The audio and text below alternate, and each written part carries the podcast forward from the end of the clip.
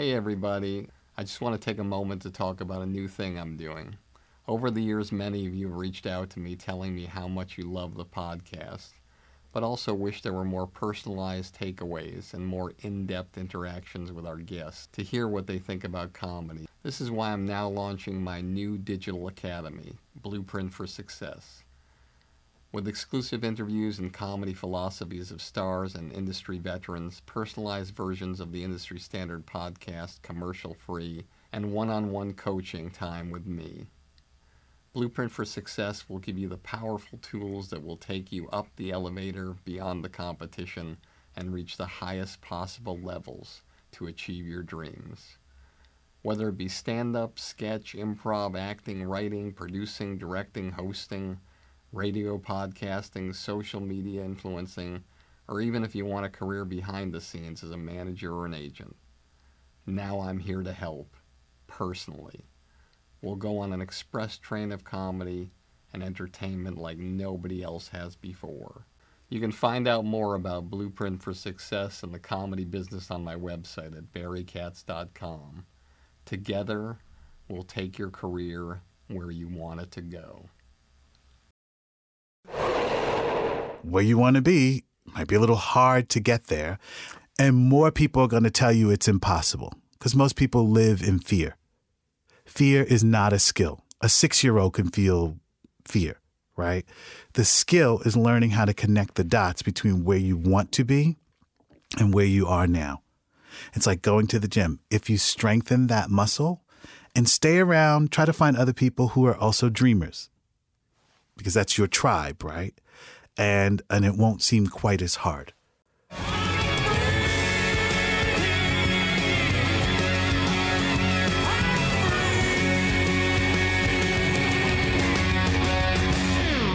Hey, everybody, welcome back to another episode of Industry Standard with me, Barry Katz. I am very, very excited today. We have a great show, part two of Tyrone Jackson. If you need to reach me, you can do so at Barry Katz at Instagram or Twitter, or you can subscribe or hit me up on Facebook or any of the social media pages or barrykatz.com. and I'll be glad to get back to you as soon as I possibly can. If you're listening to the podcast on a regular basis, thank you for pressing that subscribe button. If you're new and coming here for the first time, I really appreciate you subscribing to not just this, but any platform. It really helps. And I'm very grateful for all of your support. You have no idea. It's just so, so humbling. So thank you. Thank you. Thank you. And as I look at Tyrone Jackson and I hang around this beautiful, beautiful office building with the studios and the equipment and the staff that are wonderful. I just can't think about the possibility of having so much adversity growing up not knowing where you're going to live the next day, knowing you only get to see your mother a certain amount of times, knowing that if you need anything financially, you're told you can't have it, we have no money, over and over and over again. And to be able to push through all that uncertainty and all that inconsistency and that lack of stability and focus on what moves you as a young person. In his case, it was entertainment and it was in front of the camera, but he also liked being behind the camera.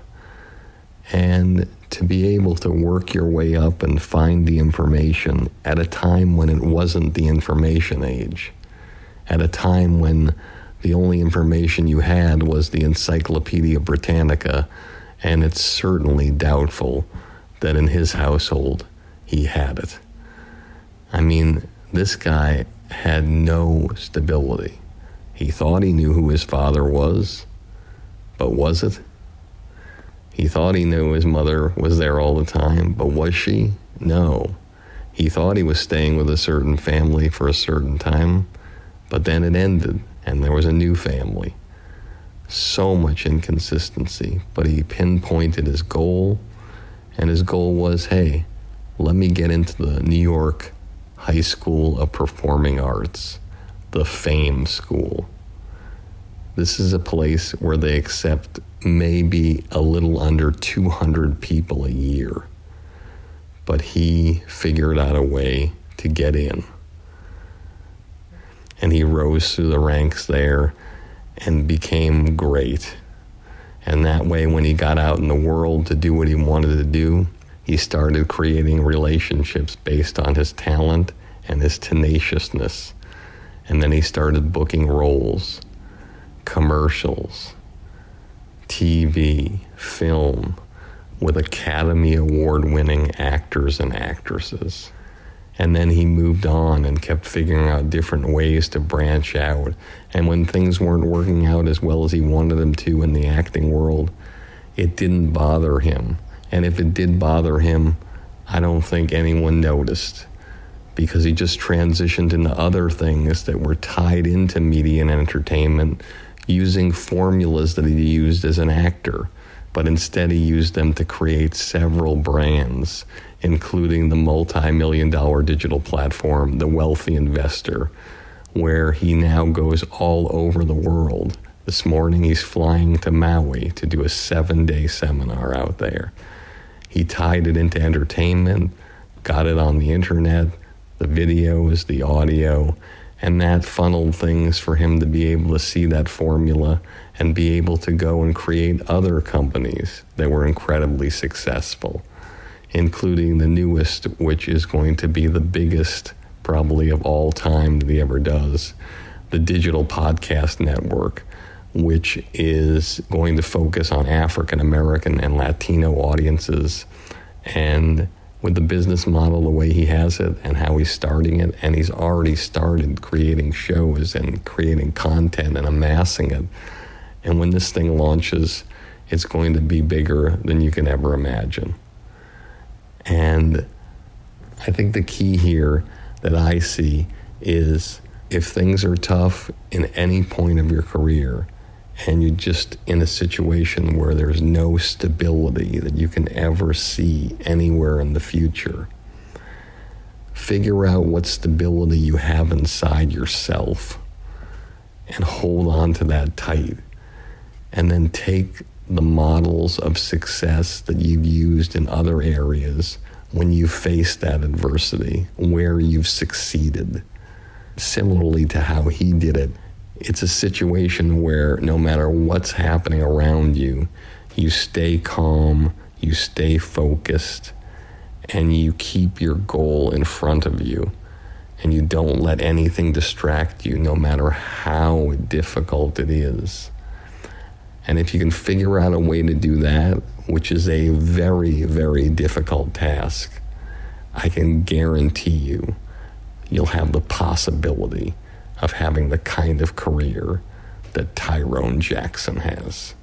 Here we go in three, two. This show will have laughter. I got everybody pregnant with Barry Katz and semen. I'm not comfortable with the tone this is taking. If you're undeniable, you will not be denied. If you want to be successful in show business, you get yourself a Jew white manager like Barry Katz. Being a manager is just turning no's into yeses. Creating holy shit moments. Undeniable. You fucking firing me up, Katz. I love this man. Is there anything else I should know? You're on. What? Now I'm on the air. Barry Katz. Back in the house. House. House. Let's do this. Tell our audience the first time you went to audition, you thought you kicked ass, and they said Thank you. thank you and Right. don't let the door hit you on the way out. That was pretty much every audition I went on after for a little while. And then How'd you get your groove back? How did you know that it was a slump and it wasn't your talent? because I had studied show business, I was like, you start talking to older actors who've been around for a while. They're like, this is how the game goes. If you just keep showing up and you keep being excellent, like what they used to say was like, your number's going to come up. So just keep going to be excellent. And then, at least at that point, was it wasn't like, oh my god, a couple of jobs now I should, you know, I'm excellent. It was like I need more training, right? So then that's when I started taking classes. But I only took classes for comedy, improv comedy, by the way. Like I realized like a sense of humor is not enough. Like that is a skill. Like the Groundlings. Exactly. And there was a version. UCB. There was a version in New York. This small little theater company called the First Amendment. Of course. Do you know them? Yes. Barbara Contardi. Of course. So like, because now I'm starting to find like, wow, there's happiness in life if you really like. I'm empowered for happiness. A buddy of mine, and I don't mean to name drop, but I just have to give all the respect in the world. A buddy of mine named Bill Charlap, who who's now a Grammy award winning Musician, right? yeah, his father wrote Peter Pan, by the way. This, These are people I went to high school with. He says, You're really funny. You should learn how to perform as an improv person. Because I know I didn't want to do stand up, right? And he goes, I work at this comedy club on the weekends, What was the comedy club? First Amendment. And he goes, I think I could get you in. And I was like, Are you kidding me? So I got my mother used to, this is the other thing, my mother used to make me dress up for school. Like I had to wear shoes and always be presentable and the whole thing. And I had to, in the, in the fall, I had to wear a trench coat. I don't know who, you know, what 16 year olds in a trench coat. What am I going to run? A Fortune 500 company or something? Either that or a 16 year old flasher. right, exactly. So we go down after school, and he says, uh, "I'm going to introduce you to Barbara." He goes, "Just be you, just be you." Right. the running theme. so we go down, and uh, he goes, uh, "I told Barbara you coming," and he goes, because he was the piano player at the club at 17. He was always brilliant. So he goes, uh, "Barbara, this is my friend Tyrone. I keep telling you about." I'm like, "Hi." She goes, "Come over here, sit down." I said, "Okay." She goes, "Bill says you're funny." I was like, yeah, you know, I go to PA and so on and so forth. She goes, well, these are how much the classes cost. And I was like, well, my mother, we don't really have any money. She goes, okay, I'll tell you what. I'll give you free classes. And this is my favorite part of the story. You, if you sweep up, right, and you run the bar for our real shows, which is just pouring drinks. And she goes, and, and then after you do the bar, you run upstage and you do the lights for the real performers. She goes, I'll give you free classes. I was like, okay. She goes, cool, start sweeping up. I was like, are you serious? I was so excited to be sweeping up a comedy club.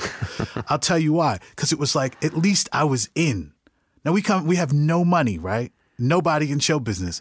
But I'm like, I can't believe I'm sweeping the floor and comedy goes on here, It's one of my favorite lines that Larry King told me in his interview. which is what? Kid, when you're in, you're in. I swear to you, that's how I felt. Cause I was like, if you could just get in, like at least you're in the game, you're around people who are working on sketches. I was so happy to sweep the floor. People are like, you're sweeping the floor. I'm like, but in a real comedy club. And then It's I like would- a McDonald's commercial. Get a bucket and mop. It was. And then and then so on Friday nights, like I would sweep up before the audience came. I'd have to go to the supermarket, buy the drinks, right? Pour the drinks, and then it would go, Showtime, we got a show coming. And then I would run up and I would work the lights. Do you know how happy I was? You know why? Because I had a shot, Barry. I was in. Now that I'm in, and this is what I've learned throughout my career. Now that I'm in, now what do I do? Like, how do I play this? But I'm in. Sweeping the floor. And I learned so much. All right, so what happens next? What do you consider to be the biggest break of yours as an actor? Well, there were, I think there's there, there was a lot of them, but I never did anything really big. But I could tell you the movie to this day that will not go away. So my agent calls one day, and I'm thankful it will not go away. So um, I, I, I always said if I was ever on a talk show, I'd tell this quick story. I, the big show at the time There's was the no Cosby quick Show. stories There's here. no quick stories. Keep okay. going. All right. So the Cosby Show was the biggest thing. The. Now I'm in college, right? And and it was like the biggest thing. It was purely a hit, and I was like, I'm gonna be on the Cosby Show. Because anybody who was on Cosby at that time, like you got other gigs. You just watch other people progress. So I go in and I rock every audition that I ever do for the Cosby Show because I learned not to be too big and how to fit in the camera and the whole thing. And I'm never chosen. And I auditioned 13 times. You know Tom and Marcy Werner? Tom Werner was a guest on the podcast. Okay. Yeah, one of my first guests, owner of the Boston Red Sox. I used to walk in. This is how many times they saw me. I would walk in and goes, Hey Tyrone, how's it going? I was like, It's going well. Like this is my eighth time. I'm back again. He goes, No, no, no, I know. They never hired me. That's that's just show business, right? So can you imagine on the twelfth time when you walk in? Hey Tom, how are you? Tyrone, where you been? I've been waiting for you to hire me. That's what I'm doing. And they never hired me. Okay? So my big dream never happened. But I get a call from my agent one day and he goes, Listen, Warner Brothers is doing this movie called Lean on Me with Morgan Freeman, and he's the principal who turns the school around. And he goes, They don't have a script written, but they're looking for somebody who's funny to be like the class clown. And I was like, Okay. Now I am 22 years old in my third year psychology student, and I got to go be an inner city kid. So I was like, okay, so you know, don't use any big words when you go in there, so on and so forth. So um, the casting director, because I have done so much improv, the casting director sits down. He goes, "We don't really have a scene, but this is a scene where he is flirting with a girl in um in a cafeteria." I was like, "No problem." First Amendment training came into There play. you go. And the casting director, I remember while I'm doing this improv and trying to sound like this kid in an inner city community, he turns my resume over and he goes, Can you come back Thursday? I was like, Yeah. Now I've been through the ropes. I knew how it goes. So finally they come back. I do four callbacks and they were like, it was directed by a guy named John Avildsen who directed Rocky. So John had seen me, and when you know, you know how it is when you're doing comedy for like corporate types, right? So I'm in my audition, getting ready for the screen test, and John, they bring they bring me in. They go, Tyrone, this is John. John, and John was like, he was a little short guy. he's just sit there and go, suck his teeth all the time. We go, uh huh. Uh, let's do the scene again, and um, do another thing that's funny. And I'm like, okay. So I do the scene, he goes, okay. Uh, we need all the kids to come in and read with Morgan Freeman. Can you come back on Thursday? And I was like, yeah. Now we're going to go out to Jersey and all that. And all these famous people are auditioning for this movie. And um, so finally we come back and um, I, I had a human communications exam on the day of the screen test. And I, I didn't realize everybody was in show, in, in show business. And I go to this professor and I go, hey man, I got a screen test on Thursday. I can't make the exam. And this guy looks at me of like, of all the lame excuses I've ever heard, you have a screen test? You know, because I guess they're used to people in the real world going, my dog ate my homework or whatever. He goes, uh, you just want to skip out of the exam? Yeah, go ahead, go ahead.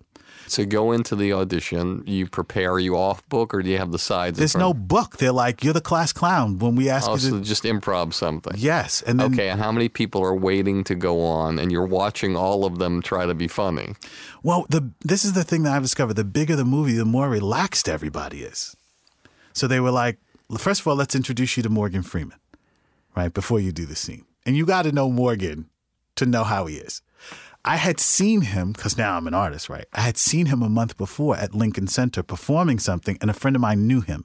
And they were like, let me introduce you to Morgan Freeman. He was just coming up. He had gotten the Oscar nomination. I shook his hand. So I figured, like, the worst thing you could do in Hollywood. The, I, I, when I meet Morgan, I'm like, I met you last month backstage at Lincoln Center. And Morgan Freeman looks at me and he goes, So? And I was like, Well, this is, this is, we're gonna, if I get this part, we're going to be together for three months. This is a good way to start. What did you say when he said so? I was shocked because you know most celebrities they're like, "Hey, nice to meet you," and go, "Okay, we're gonna do this scene together." He was just like, "So silence." I was like, "Wow, this is not how I saw this working out." So we play the scene. I do it. They were like, "Tyrone, do something else when he asks you to blah blah blah blah," and I, you know, comedically do something that's kind of like in the context of the whole thing. And they were like, "Great." and it's clear when you're getting close and they take us all back to a van in new york city drop us off and you guys will find out blah blah blah. And this is my favorite line of anything i've ever done creative. The casting directors in the thing and i'm like are we all like the final selections? He, and the casting director goes i can't say that because i'm not allowed. He goes let's just put it to you this way. It's between you and eddie murphy. Now do you know how good that feels when you're coming up like that Wait, the guy said it's between you and Eddie Murphy. yeah because i can't say Did they, you see Eddie Murphy there? Was he being No. offered the role? No, it was just a 22. I guess he was trying to compliment me, like, you did well. You think it was a compliment or the truth? It was a compliment to me. I don't know how he meant it, but I was just like, to say me, Eddie Murphy, anything, I'll take it. Got it. And, you know, there are many steps along the way, but that movie has done so well. It's 30 years now. People still come over to me and go, Can I take a picture with you? That's one of my favorite movies. Like, being in the movies is very powerful. Tell the audience the name of the movie again. It's called Lean on Me, and it's on HBO Of course. every weekend because it's just at the end. You know, it's directed by the guy who directed Rocky, so it's just such a feel good movie. You know.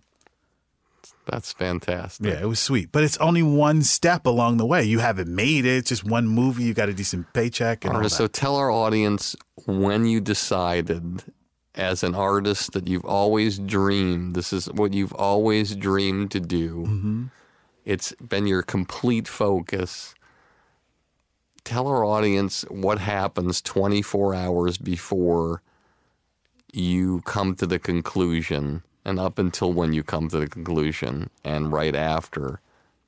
Hey, I thought I had what it took to be a star in this business. I thought I had what it took to be great and make money for my craft, but I can't make it like this anymore. I've got to do something else. What happened? it wasn't that I could. I was doing commercials. I was doing voiceovers, and something came over me that was like, I don't want to do this. So 24 hours before that, mm-hmm. tell our audience approximately mm-hmm. what you were making a year as a voiceover commercial guy, on camera commercial guy, actor, film and television, and plays a year. Between seventy and a hundred thousand dollars. Got it. So you're making seventy to hundred thousand dollars a year, My family, I'm rich. and you have your own place. Oh yeah, yeah. I had a beautiful apartment in a place called Manhattan Plaza. Got it. Mm-hmm. Great. I know Manhattan. Can I just tell you a funny story? Right below me was Larry David and Kenny Kramer. You know Kenny? Of course. Yes, and I would see them in the elevator because you know if you live in Manhattan Plaza, it, so they would live right below me. So Seinfeld is based on living in Manhattan Plaza. They were one flight below me. It, it was great.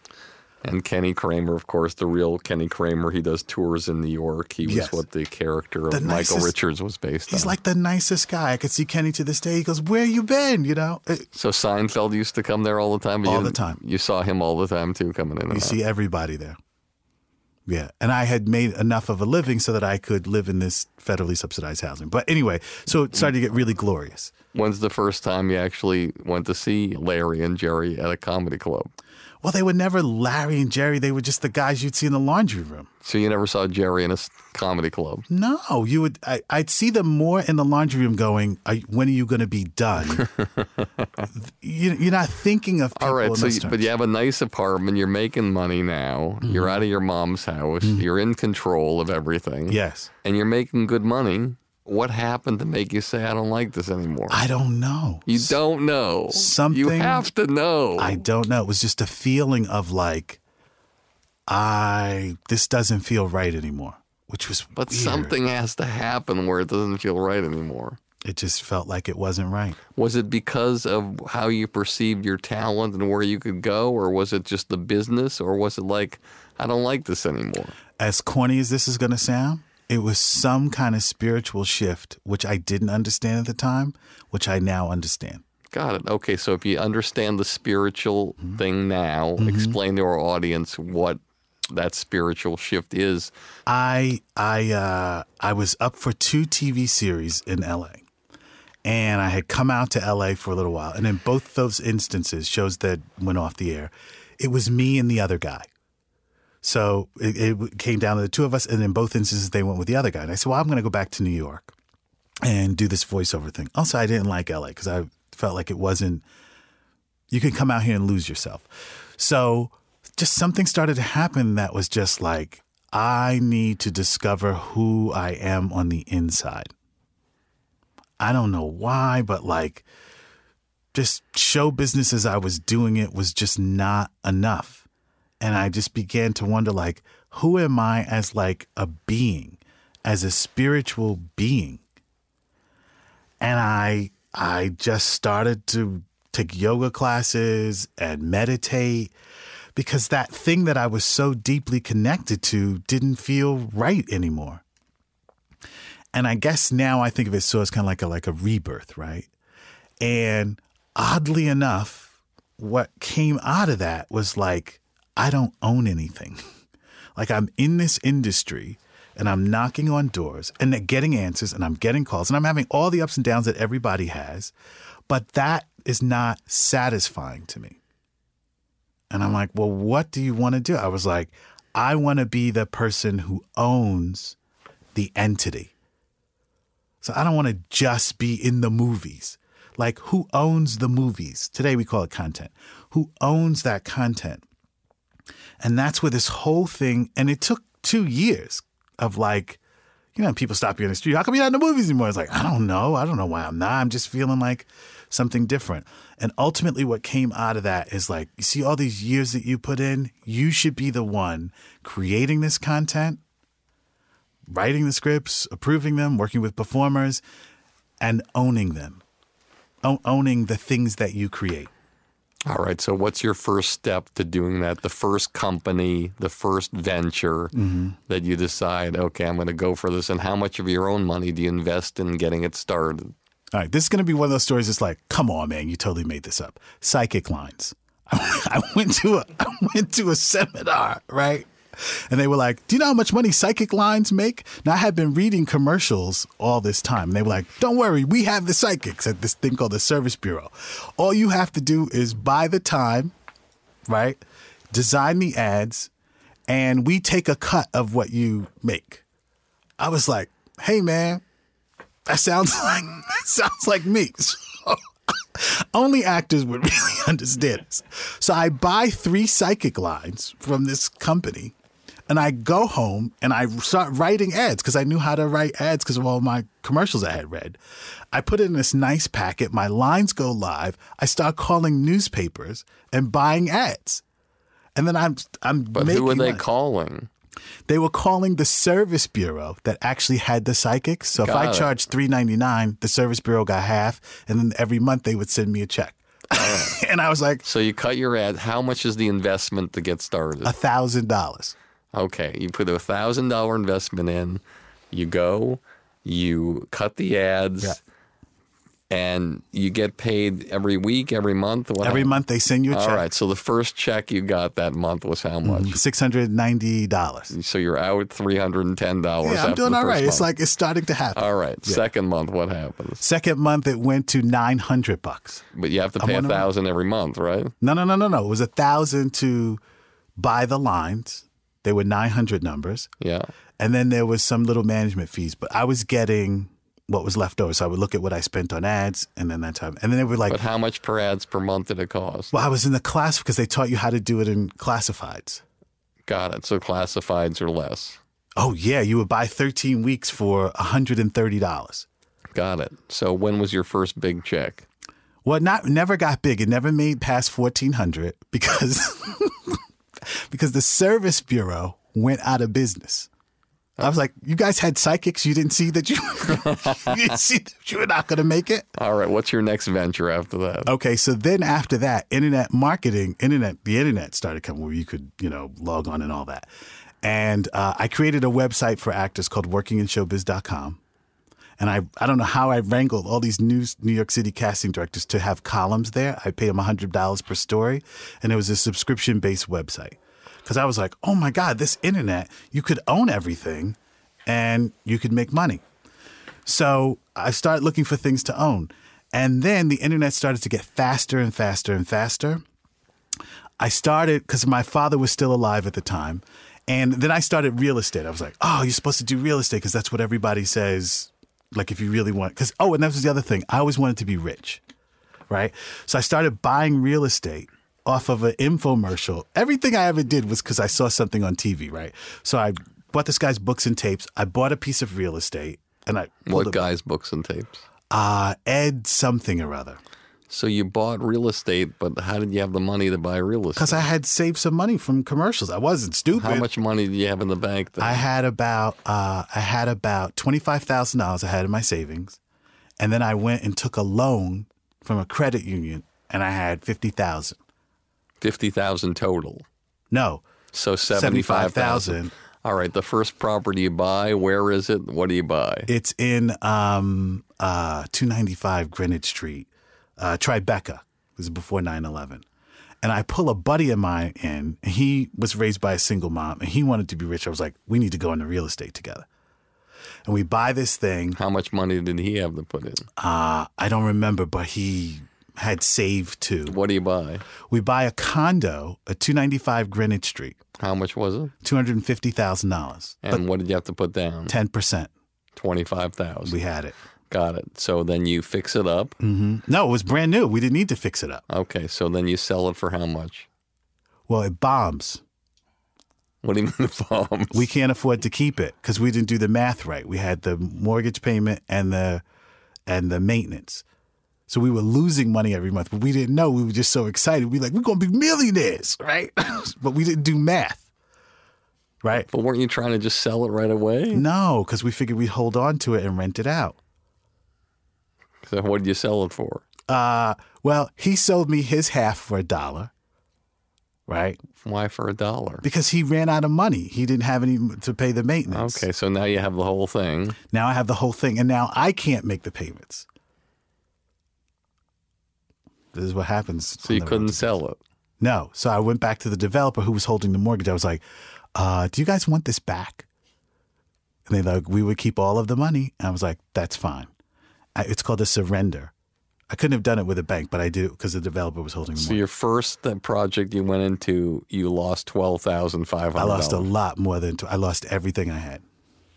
Your whole savings, Gone. everything. Gone. Because I was going to be rich in real estate. So now what do you do? You have to pay your rent at your place at the plaza. Yeah. Yeah. It was hard. It was hard. What did you do? Well, when you grow up, this is the thing when you grow up with very little, you're like, well, I already been down there. So what's the next thing? The psychic thing didn't work out. And I go see my father, who's now in his 80s, because I used to go see him and talk to him all constantly. And he goes, you know what you should do? You should um, trade and invest in the stock market. I was like, really? He goes, yeah, I think I just have a feeling you'd like that more than you would real estate. But you don't have any money to do that. Well, I know, but you when you have no money, you figure things out. I was like, okay. So how much do you think I need in the stock market? He goes, well, you need at least ten thousand dollars. I was like, ten thousand dollars. I just lost all this money in real estate. So I go back, I do mine. I'm doing commercials still, even though I'm in this weird phase. And long story short, um, I read in Black Enterprise magazine, they were like, hey, there's a brokerage firm that you just have $500, you can be in the stock market. I was like, well, I have $500. So I go down to this firm, right? Because I was always, I always like to read about money and rich people and like how they did it, how they got it and all that. So uh, I had a subscription to Black Enterprise magazine. I found this brokerage. I called them. I was like, I have $500. Could I open a brokerage account? This is when internet trading started. They were like, yeah. I was like, I'll be down there on Tuesday. I gave them my $500 check. They were like, do you want to place a trade today? My father, oh, this is the other thing. My father goes, I'm going to get you some books and tapes. It's all off of TV. He goes, and you're going to learn how to trade in the stock market. I did my first trade, Barry. I made $50. I was like, this is me.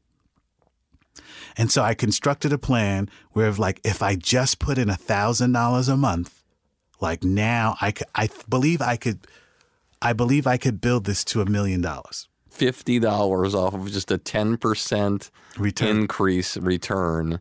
You said to yourself, "I think I can make this into a million dollars." Because see, here's the thing: like when you fail a lot, you learn what not to do. And so I was like, you could either sit around here and be like, oh, the real estate thing didn't work out and the psychic line shut down. But I was like, but you have to try. So I started to put more and more money in the brokerage account. I gave up some things like no vacations and all that. And I started trading. And initially, I wasn't that good at it. And I lost money. And then I figured it out. I'm like, this is my game. what'd you figure out? Patterns. Were the patterns? The patterns was like when a stock was going up, like I could tell why it was rising and I could make a projection about where it was going. Because it, a stock can only do one or three things go up, go down, and stay the same. And I got good at seeing that same pattern. And I'm like, if I keep doing this, I could make hundreds of thousands of dollars doing it.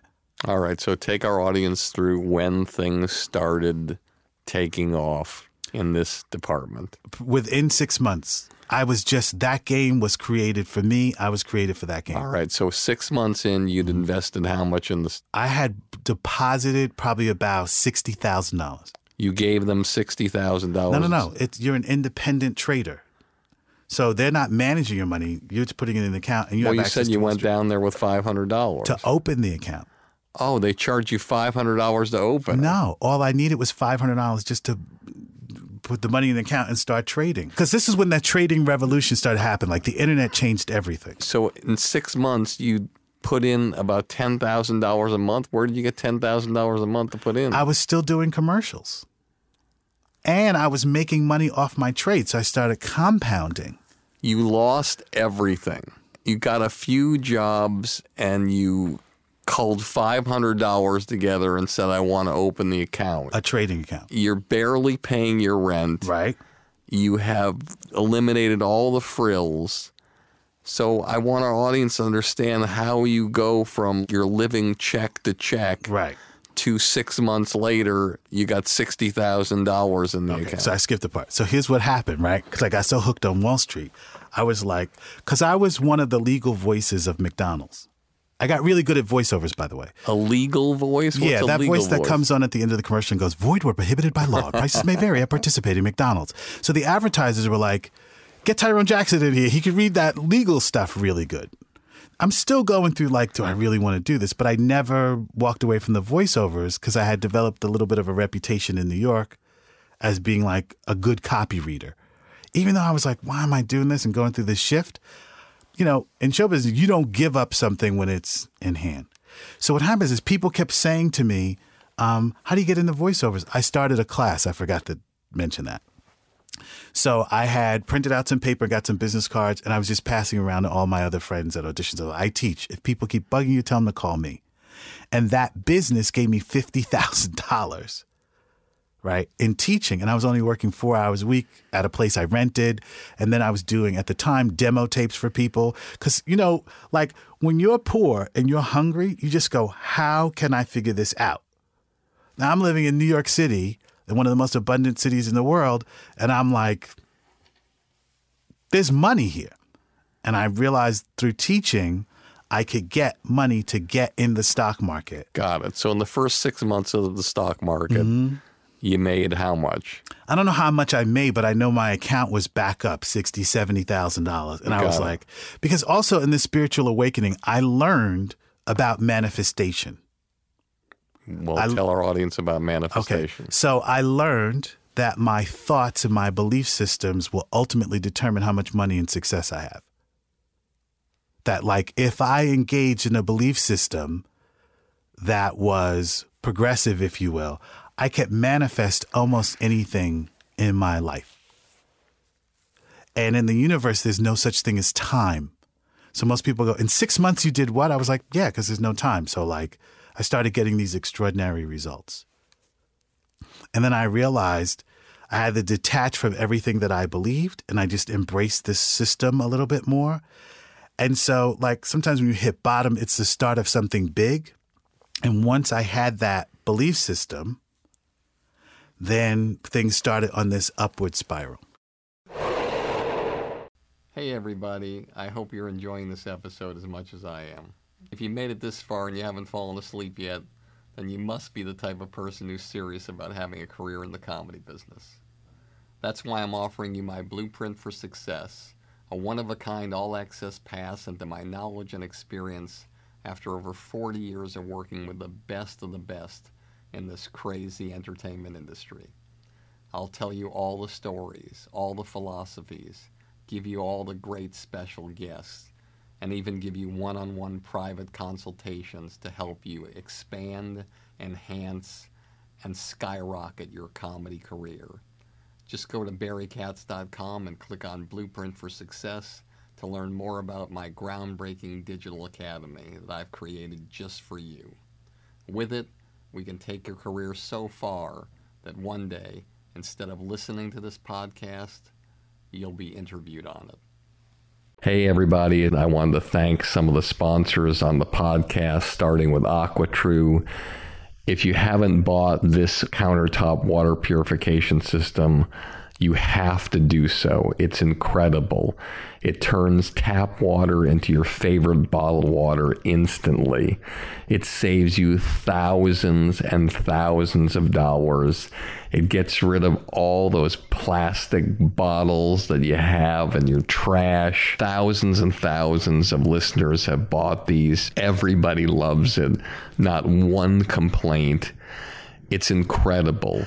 I haven't bought a bottle of water in years since I got this, and you won't either. And if you go right now to industrystandardwater.com and type in the promo code Barry, you'll immediately get a hundred dollar discount.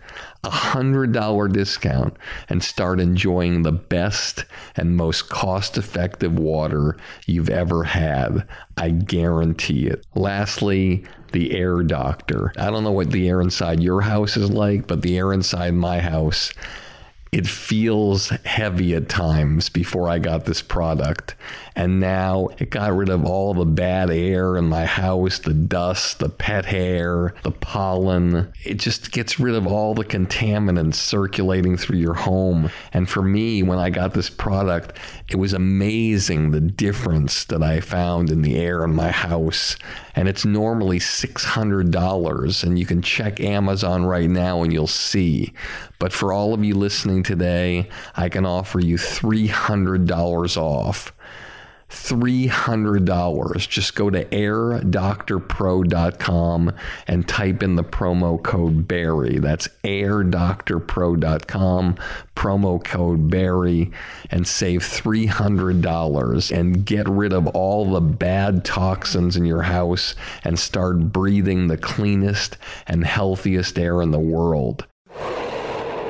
When's the first time that you actually say to yourself, I'm never looking back again. There's never going to be a point in time where I look in my bank account, there's nothing. There's never going to be a point in time where I'm struggling. Uh, it, it happens in waves. Um, I cried a lot for a long time.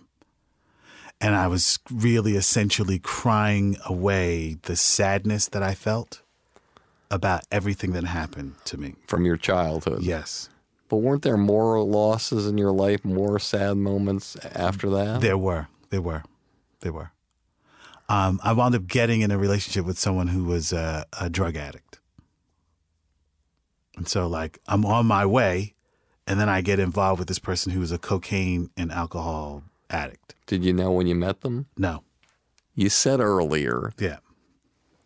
You're around people that are doing drugs and alcohol, and you know everything that's going on, and you say to yourself, I'm not going to be that person. Correct. You go home every weekend to your mm-hmm. mom. Mm-hmm. She's rarely sober. Yep. Now you meet somebody and you can't tell whether they're have an addiction or not. Nope. How's that possible? Because they were beautiful. They were not falling down. They were functional. Everybody liked them. I just didn't know. when did you find out? Uh, about two years into it. Two years. because it's progressive. They say alcoholism is progressive. And so she started getting worse and worse and worse and worse. While my professional life is like things are starting to go well. It's like two currents in my life. There's always like the external life and then what's really going on. And that wounded me in a way that I could never have anticipated. How did you extricate yourself from Because a friend of mine uh, who's in show business, she was just like, What are you doing with this person? And she was just like, You got to get help. And I'm like, Why do I have to get help? She's drinking. She's, you know, maybe she'll grow out of it. She was like, You got to get help. And so I got help. She wouldn't take the help. No. And that was devastating.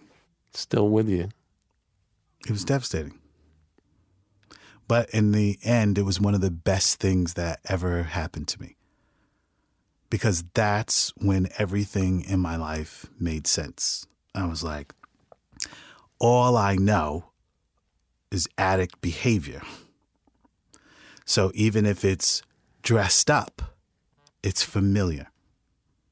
And I didn't think it was going to have any effect on me because, like, I don't drink. I'm not a drinker. People go, come you don't drink? I'm like, I just, it's not my thing. I don't get high. So I thought, kind of like if I did all these great external things, like, ah, see, I've, you know, past that life because look at everything that I'm doing in a business that is incredibly difficult, to say the least. So as this person gets worse and worse and worse, it's really pulling me down. Do you give them an ultimatum? No, I got help. I'll just put it that way. I got help. And that's when I learned how to separate. And that's, I learned that so much of what uh, that I was taught by so many addicts what life was all about. And then I understood my ambition because when you're around people who get high all the time and they go, let me tell you what life's all about, and they're checking out of reality, you probably don't want to be listening to those people, right? Because they're spending very little time in reality. So I was like, the only way for me to up level my life from here is I have to learn some things from people who aren't addicts. And then my like my true nature started to come out that I was this ambitious guy. Like I could really find gratitude. Like it was like I wasn't trapped between like an addict's way of seeing things and my true ambition ambition. So I learned how to forgive those people, not forget, but I learned how to forgive them. And that the most important thing with my life was like, where am I going? Who am I as a person? Which is really interesting because that connects with why I didn't want to stay in LA. I just felt like there's something I need. I didn't say go home and get involved with an alcoholic drug addict, but that experience gave me myself in totality, if that makes sense. So you experienced this gut punch. And then in business after that, when did you get to the point where you looked in your bank account and there was that goal, six zeros? Right. It wasn't all in cash. Some of it was in assets because I, I, started buying. I know. Okay. When did you realize your goal? How old were you? I was like maybe 33 because I was the first one in my family to buy land and build a house. And you did it again after you got beaten the shit out of you with real estate. You went into real estate again. Yes. So can I just tell you this? Like I have this this uh, philosophy: failure is not really failure. You're just learning. Now I had no one but my father around to teach me about money, but he was only passing on what he knew, which was for, for where I needed to go. I needed a whole nother financial education, right? So um, I started to financially educate myself. And the thing is, you know, and I've been so fortunate in so many ways because my ability to see patterns was just like, oh, this is how rich people handle their taxes. This is how you can use a, a business to raise money. This is how you can help other people. Like you could win and I could win. I just started to see this. It's very corny, but like this brotherhood of like how you could, how I could be myself help other people and like anybody who came in my circle could win. I was like, this is like a new life. So, how did you get to the next stage where you created the wealthy investor and you became the guy who had the tapes right and the network to teach people how to do things? Because a buddy of mine called. Now I'm in my new house on 10 acres of land. I cried. I do a lot of crying, by the way. And I'm crying because I like I can't believe I had all these breakthroughs because I'm living on this huge parcel of land and you know a lot when you try to do something new like build a house people are like you're never going to do that because you know fear is an easy fear takes no skill anybody can be afraid. You, you don't have to, right? So I would get a lot of pushback. But anyway, long story. Oh, no, long story short, she said. But um, I'm crying in this house, like I can't, because the house and the land symbolize so much. I was able to not hang out, you know, not be attracted to addicts anymore, And like I'm on this new path of like greatness. And I start to feel like now I'm the person who I felt like I always was. And now I have like momentum going. Safe. Safe. Yes, very safe. And you just look up at the universe and go, this was a crazy ride. Thank you. So, anyway, so I'm in my house and a buddy of mine calls and he goes, What are you doing? And I said, Well, you know, I'm trading in the stock market. I love this life. I'm the whole thing. He goes, I'm in the seminar business. I'm like, What's the seminar business? He goes, Where like you stand in front of 200 people and you teach them something. He goes, And I just keep thinking of you. I'm like, I'm not going to a seminar business. I don't, you know, that's not my. He goes, you just be great in front of people. You just have to learn the business. And I said, thanks, but no thanks. And then he goes, if you ever want to learn how to be in the seminar, because he started a seminar business, he was just like, just call me back. I called him the next night. I was like, I think I'd be really good at this because it would be like working an audience. I'd I could do it through comedy, and I understood stocks so well in layman's terms that I could motivate and explain to other people how this multi billion dollar game works. And I knew I could do that. So he helped me write it, like the first group, and then how to market and so forth. And within uh, about two years, Extraordinary I have hundreds of people following me. Then the internet and speed and everything went well. He goes, You know, you would make millions of dollars if you brought your business online. So then I started going to workshops and seminars and all of that, right? Now, this all goes back to not being able to catch a football. Because here's what I realized is I will never be the best guy at anything. But if I try and apply a system, I'm going to get somewhere. I just have to learn the system. Just like when they throw you the ball, track the ball, keep your eyes open, catch it, pull it in, and then pivot and run. Like that's a system. So when it came to building online businesses, if I could just learn the system, Barry, like I would be in the millions. And that's what happened. And I'd be helping a lot of people because that's one thing my father used to say to me from age 16. He used to go, You got to help people in life. I was like, Okay. He goes, No, it's really important that you help people. I was like, But we don't have anything. He goes, Because I used to say, How come we don't have anything? You're, you're helping people get all this money. He was like, This is not about me, it's about helping other people. So I decided there's something to that. I want to help other people and I want to do well simultaneously. And that's how that business became a multi million dollar brand.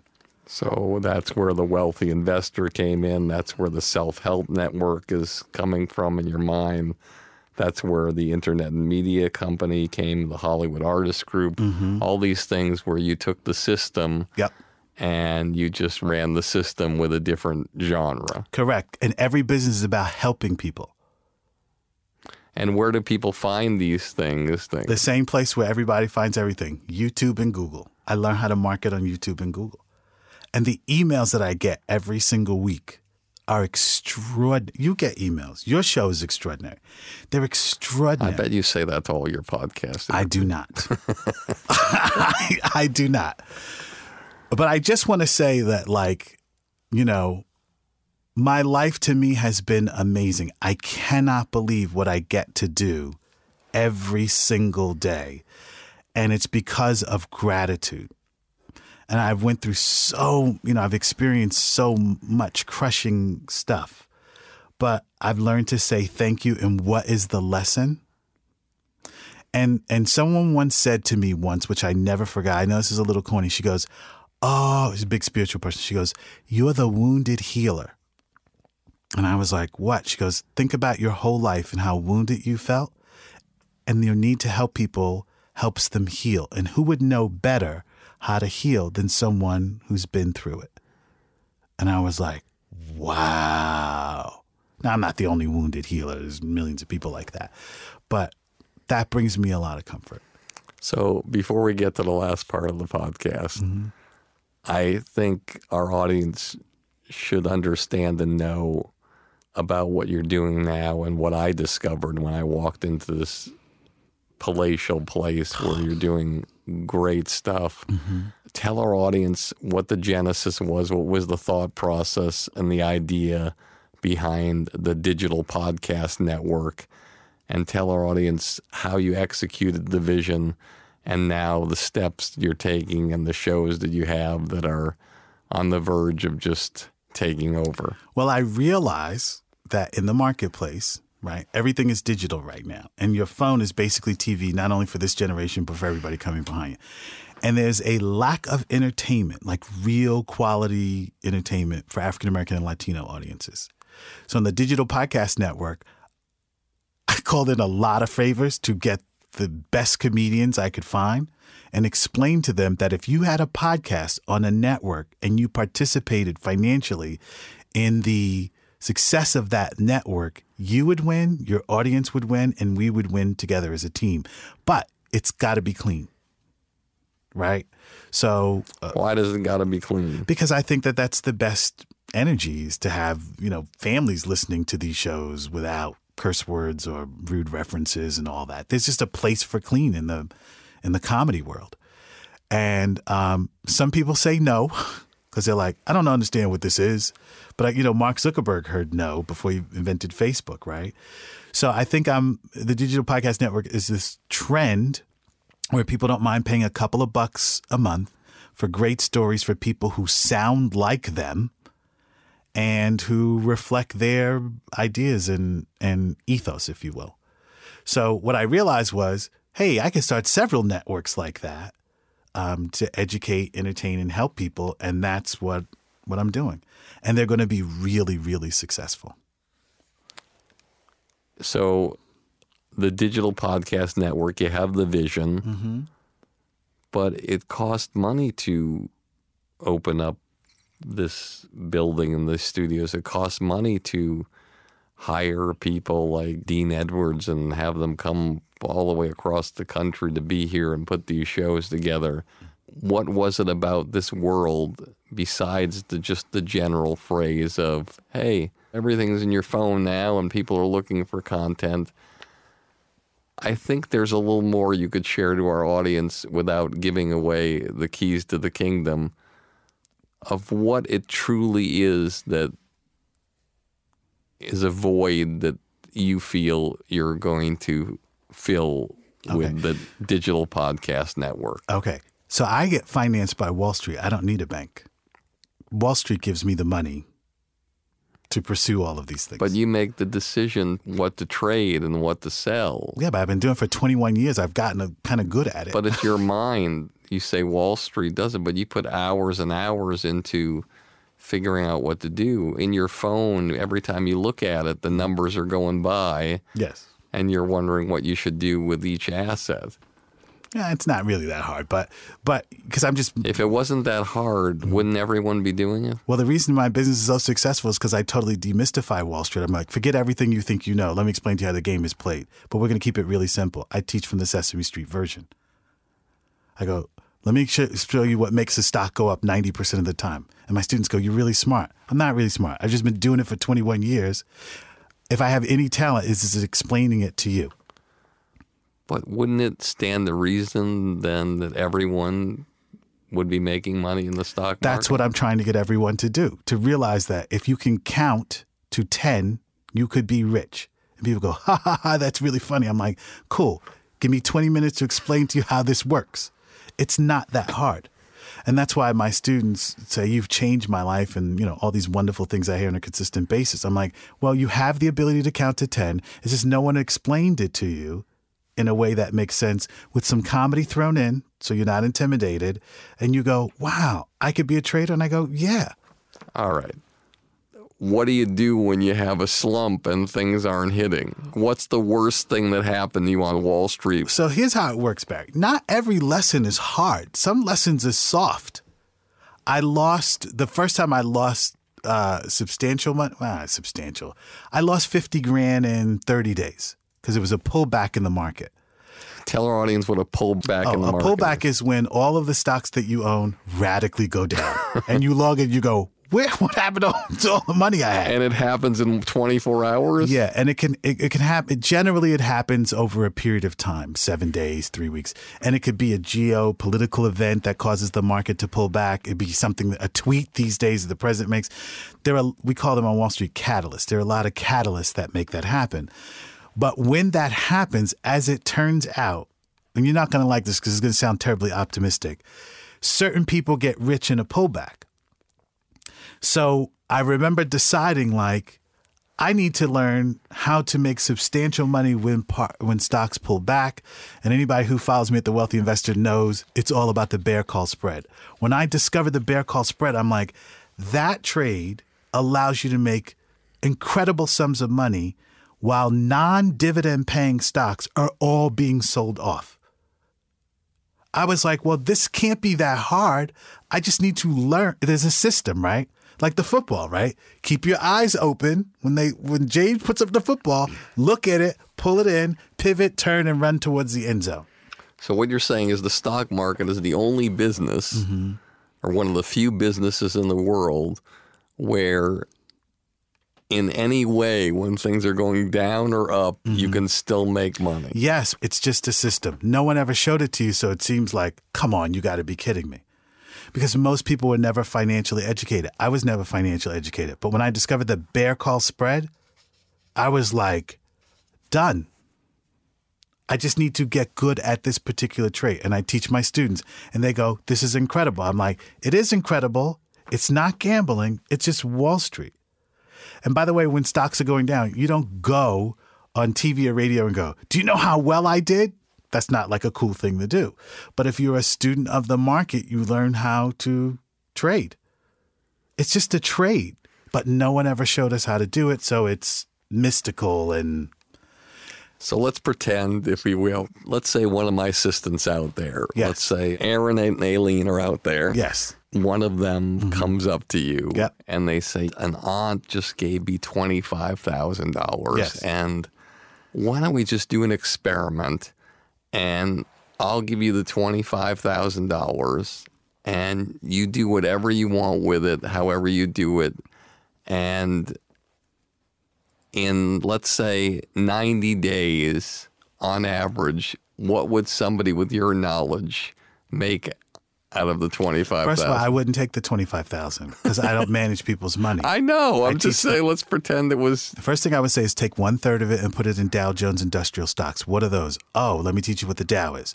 Second thing you're going to do is you're going to focus on selling covered calls on Dow stocks. What's covered calls? Oh, it's selling rights to stock where you get guaranteed income on a weekly basis. How does that work? Oh, well, that's interesting that you met. And then I would tell them a story.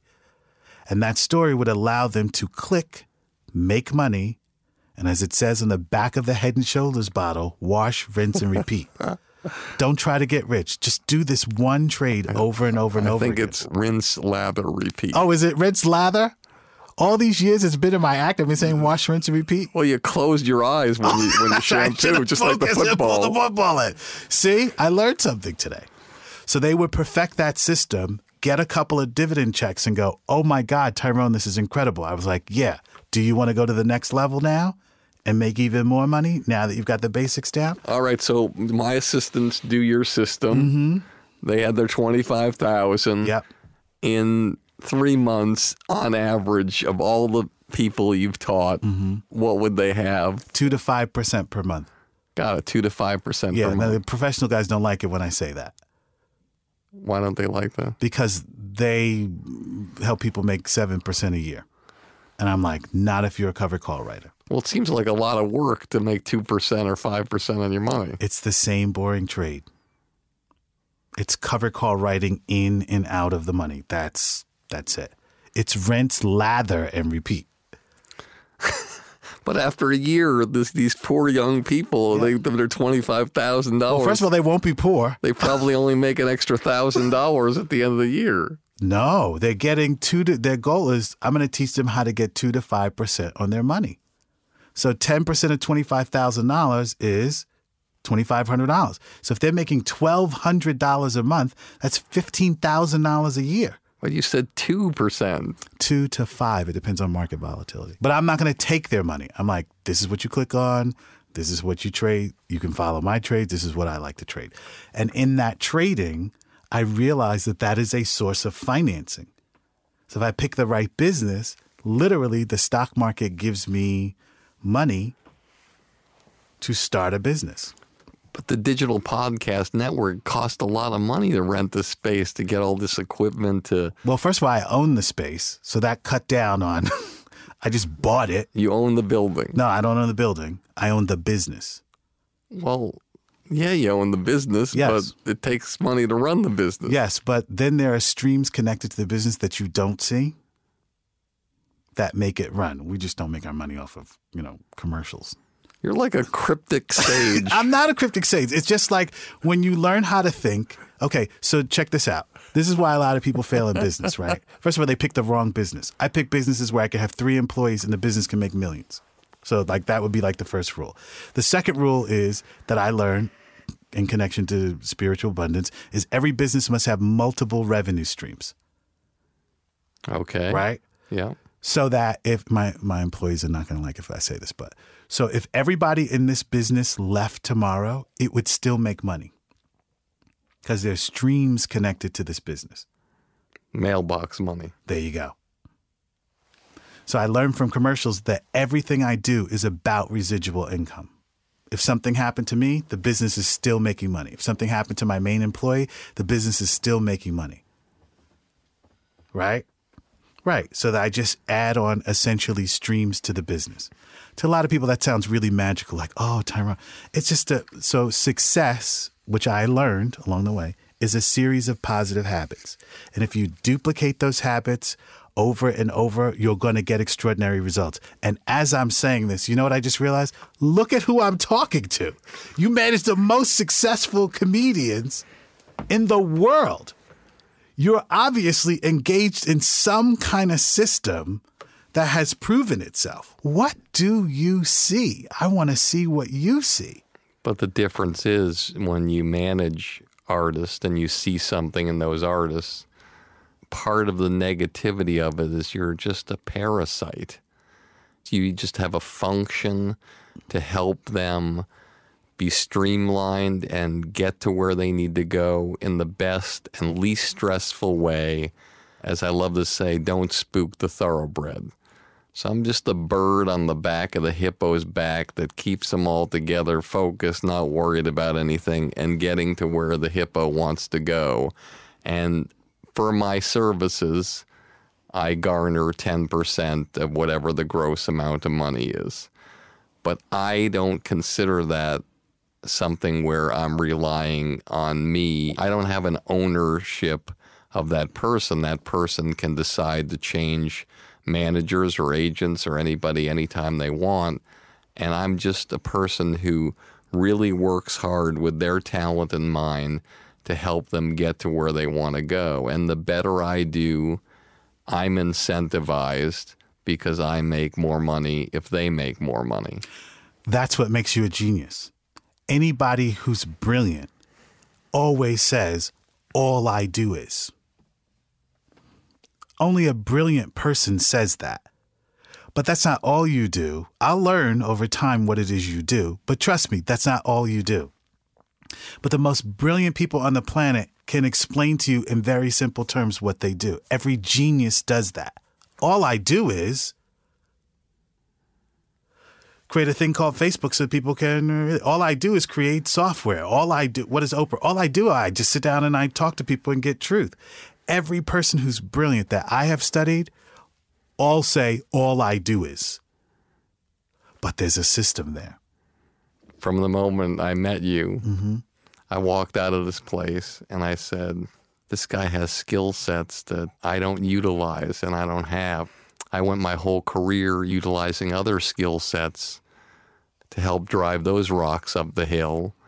And sure, it worked out great, and I've had some amazing moments, and there's been wonderful things that have happened. Mm-hmm. But when I got in my car, I was like, Jesus, man, you didn't explore those skill sets and you stayed in this lane of skill sets. Felt like I was wearing clown shoes when I walked out because I saw you doing things that, yes, there's systems that you do here that I've done and I do, but there's a ton of other things that I don't. And that's why I loved being around you because it was almost like this symbiotic thing. Even though I felt when I left, like, "Ah, God, so much more that, that I can do, I realized halfway home that there was a possibility that you were driving home saying, huh, God, that guy's skill sets, I wish I could do. Uh, it, it was the same thing because we were in a recording session. You kept tapping me, going, "I'm so proud of you." I'm like, "Well, thank you." You're like, "No, no, no, no, no." Did you conceptualize all? That? I was like, "Yeah." You're like, "I'm so proud of you," and I was like, "Barry, I'm supposed to be. I'm the producer. I'm supposed to be paying attention. Stay for lunch." But I felt the same thing about you. Now I didn't know who you were, but and this is my other thing I think is so um, important. I think kindness goes a long way. Being kind to people is like the biggest business skill that's overlooked, right? And you were so kind to me, you felt energetically like me. And I was like, who is this guy? And I since learned who you were. And I was like, I got to study with him. And I thought to myself, I got to study with you. I was like, I got to, don't even, don't talk a lot. Like, listen to him, right?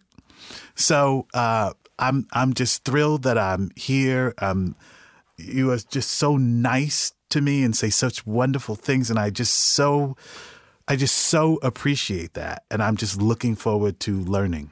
Hey, everybody, let me remind you one more time about my new blueprint for success. It's a project I've spent months and months working on just to help you jumpstart your comedy career and beat the competition.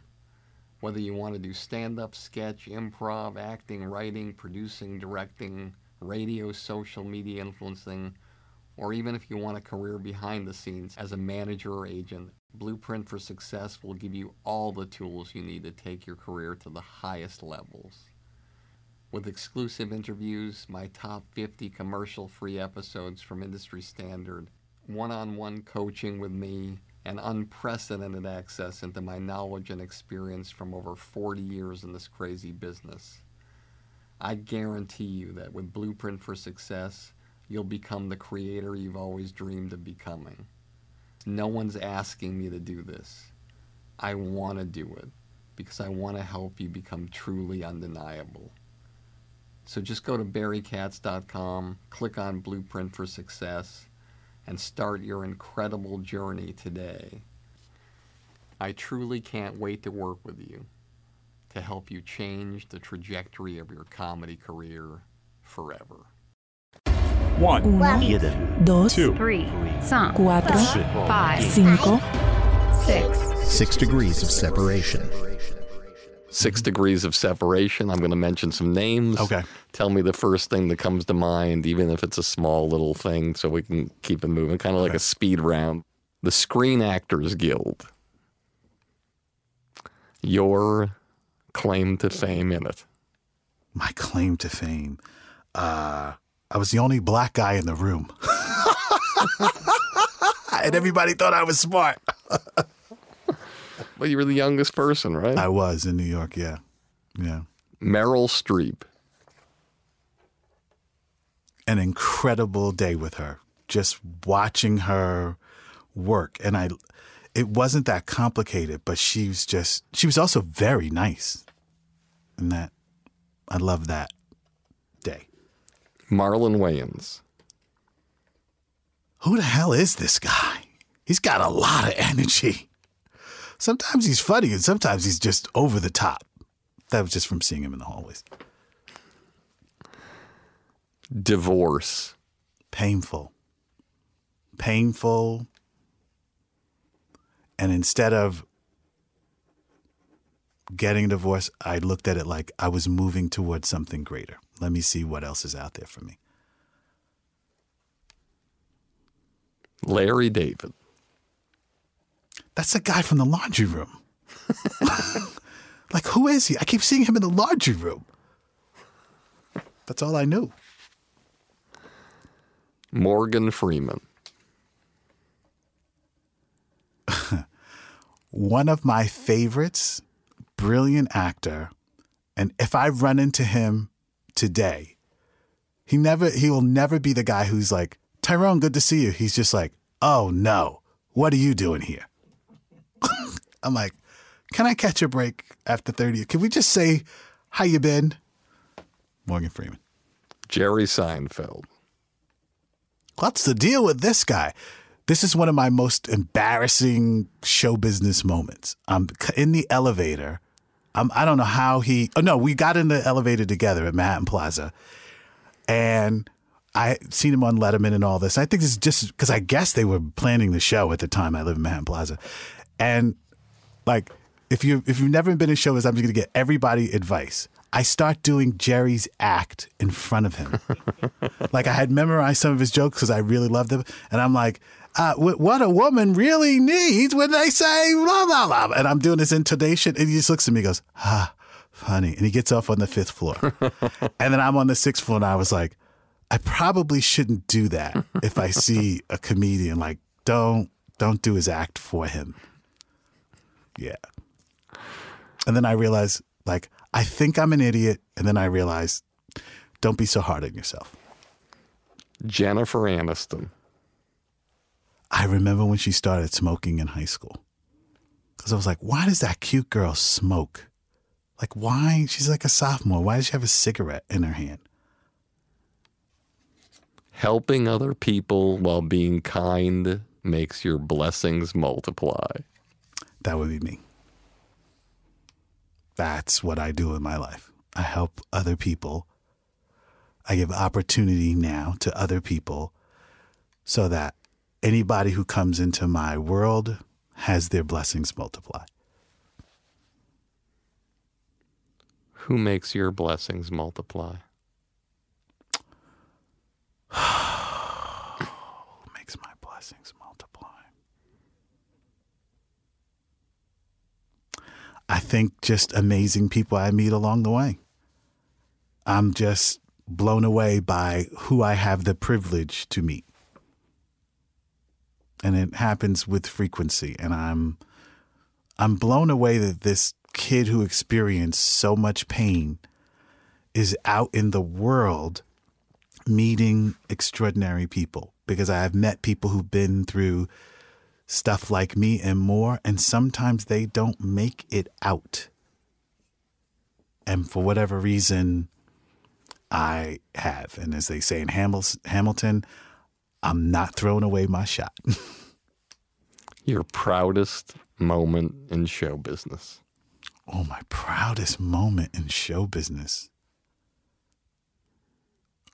Well, there have been many, but there's nothing like conceptualizing something and watching it become real. Like we were doing promos today for the Digital Podcast Network. And like, I was like, I said to the engineer, Brian, I said, I have some ideas of how we should promote the show. And so um, Dean and I are in the studio. And I was Dean like, Edwards. Yeah, Dean Edwards. And I was like, Dean, I'm going to do this as the announcer. And you come in and you do Tracy Morgan and you do Denzel. And it was mixed today. And it's just brilliant. like, how lucky am I to conceptualize something? And like millions of people are going to hear these promos that we made up on the fly. First Amendment. Your biggest disappointment in show business and how you used it to fuel yourself to the next level. 13 times for The Cosby Show? Are you kidding me? You walk in and the producer's like, hey, you're back again. You're like, uh, yeah. and then I realized, because that was a dream, right, to be on The Cosby Show. It was just like, go get some other dreams. It didn't work out. Go get some other dreams. Lastly, what advice do you have for the young person growing up in a extremely unsafe, difficult, tough, gut-wrenching environment where it's hopeless, helpless, there seems like there's no way out.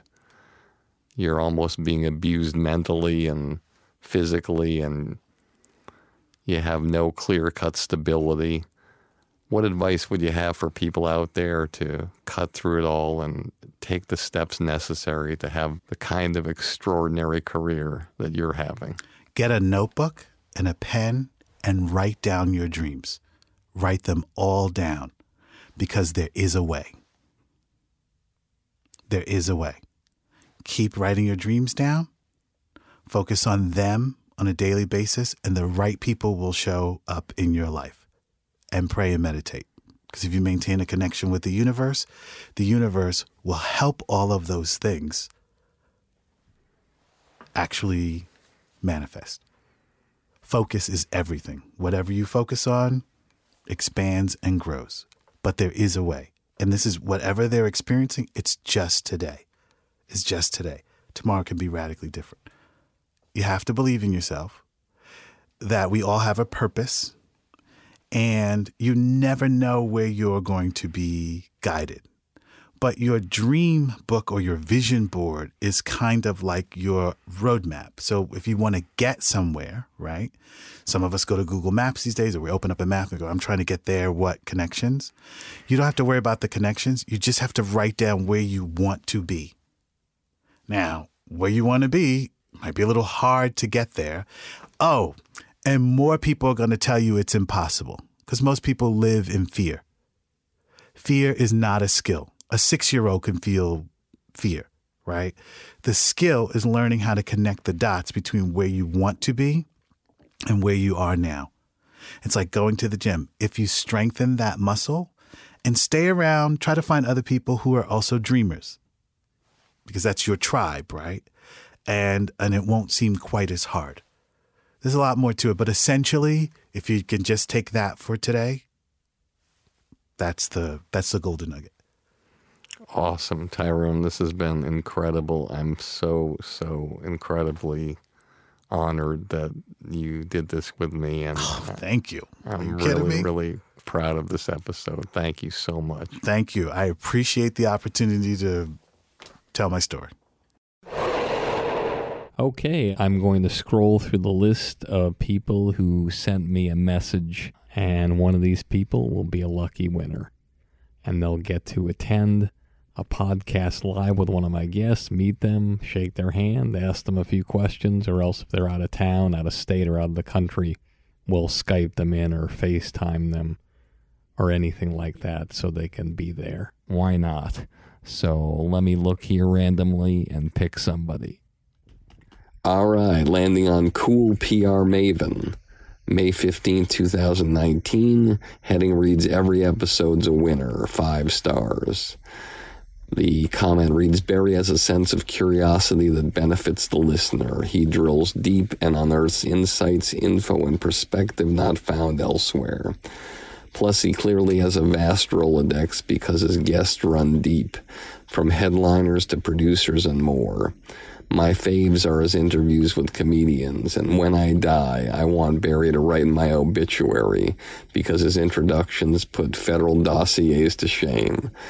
Pick an interview with someone you admire, and it will be the best podcast listening experience ever. Wow. Thank you so much, cool PR Maven.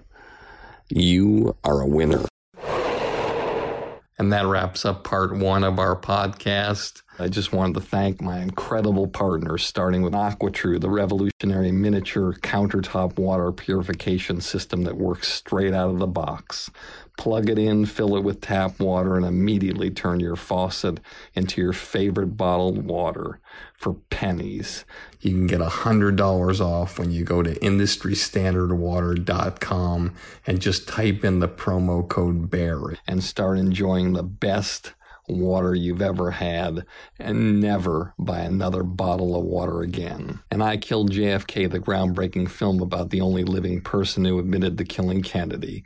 Go to ikilledjfk.com, buy the film and the rare interviews with five of the last living experts, and I guarantee it'll change your mind about what happened that day and the Air Doctor, the innovative portable air purification system which will change your overall quality of life. It instantly removes dust, pet hair, mold, pollen, flu viruses, and other contaminants circulating in your home. Normally $600, and if you don't believe me, check Amazon right now. But for a limited time, I can offer you 50% off. That's a $300 savings. Just go to airdoctorpro.com, type in the promo code BARRY, and start breathing the cleanest and healthiest air in the world. And here's a preview of the next very special episode. Laraine Newman. Read read, read, and see as much as you can of things that you like so that you can start from there because you have to be original or you really don't have a chance. So, as long as you know what's come before, then you can make that leap and offer something that nobody's ever seen. Thank you so much for listening and have a great day. As always, this has been Industry Standard with me, Barry Katz. And if you like the show, tell all your friends. And if you don't like the show, tell all your friends. You get all drive that fancy car. All the people love you, cause you're going far. Life is for the dreamers, they have all to gain. It's never quite over, till it all feels the same. You pick your own poison, down in the valley. A fortune.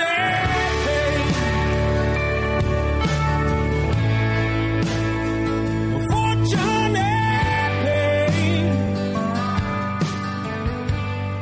Thank you for listening to Industry Standard with Barry Katz. If you'd like more info on our schedule of new episodes or how to reach Barry through Twitter, Facebook, or email, go to barrykatz.com. Before you leave, please take a moment to subscribe to our podcast, leave a comment, and rate it, even if you think it blows. Thank you for your support and have a great day.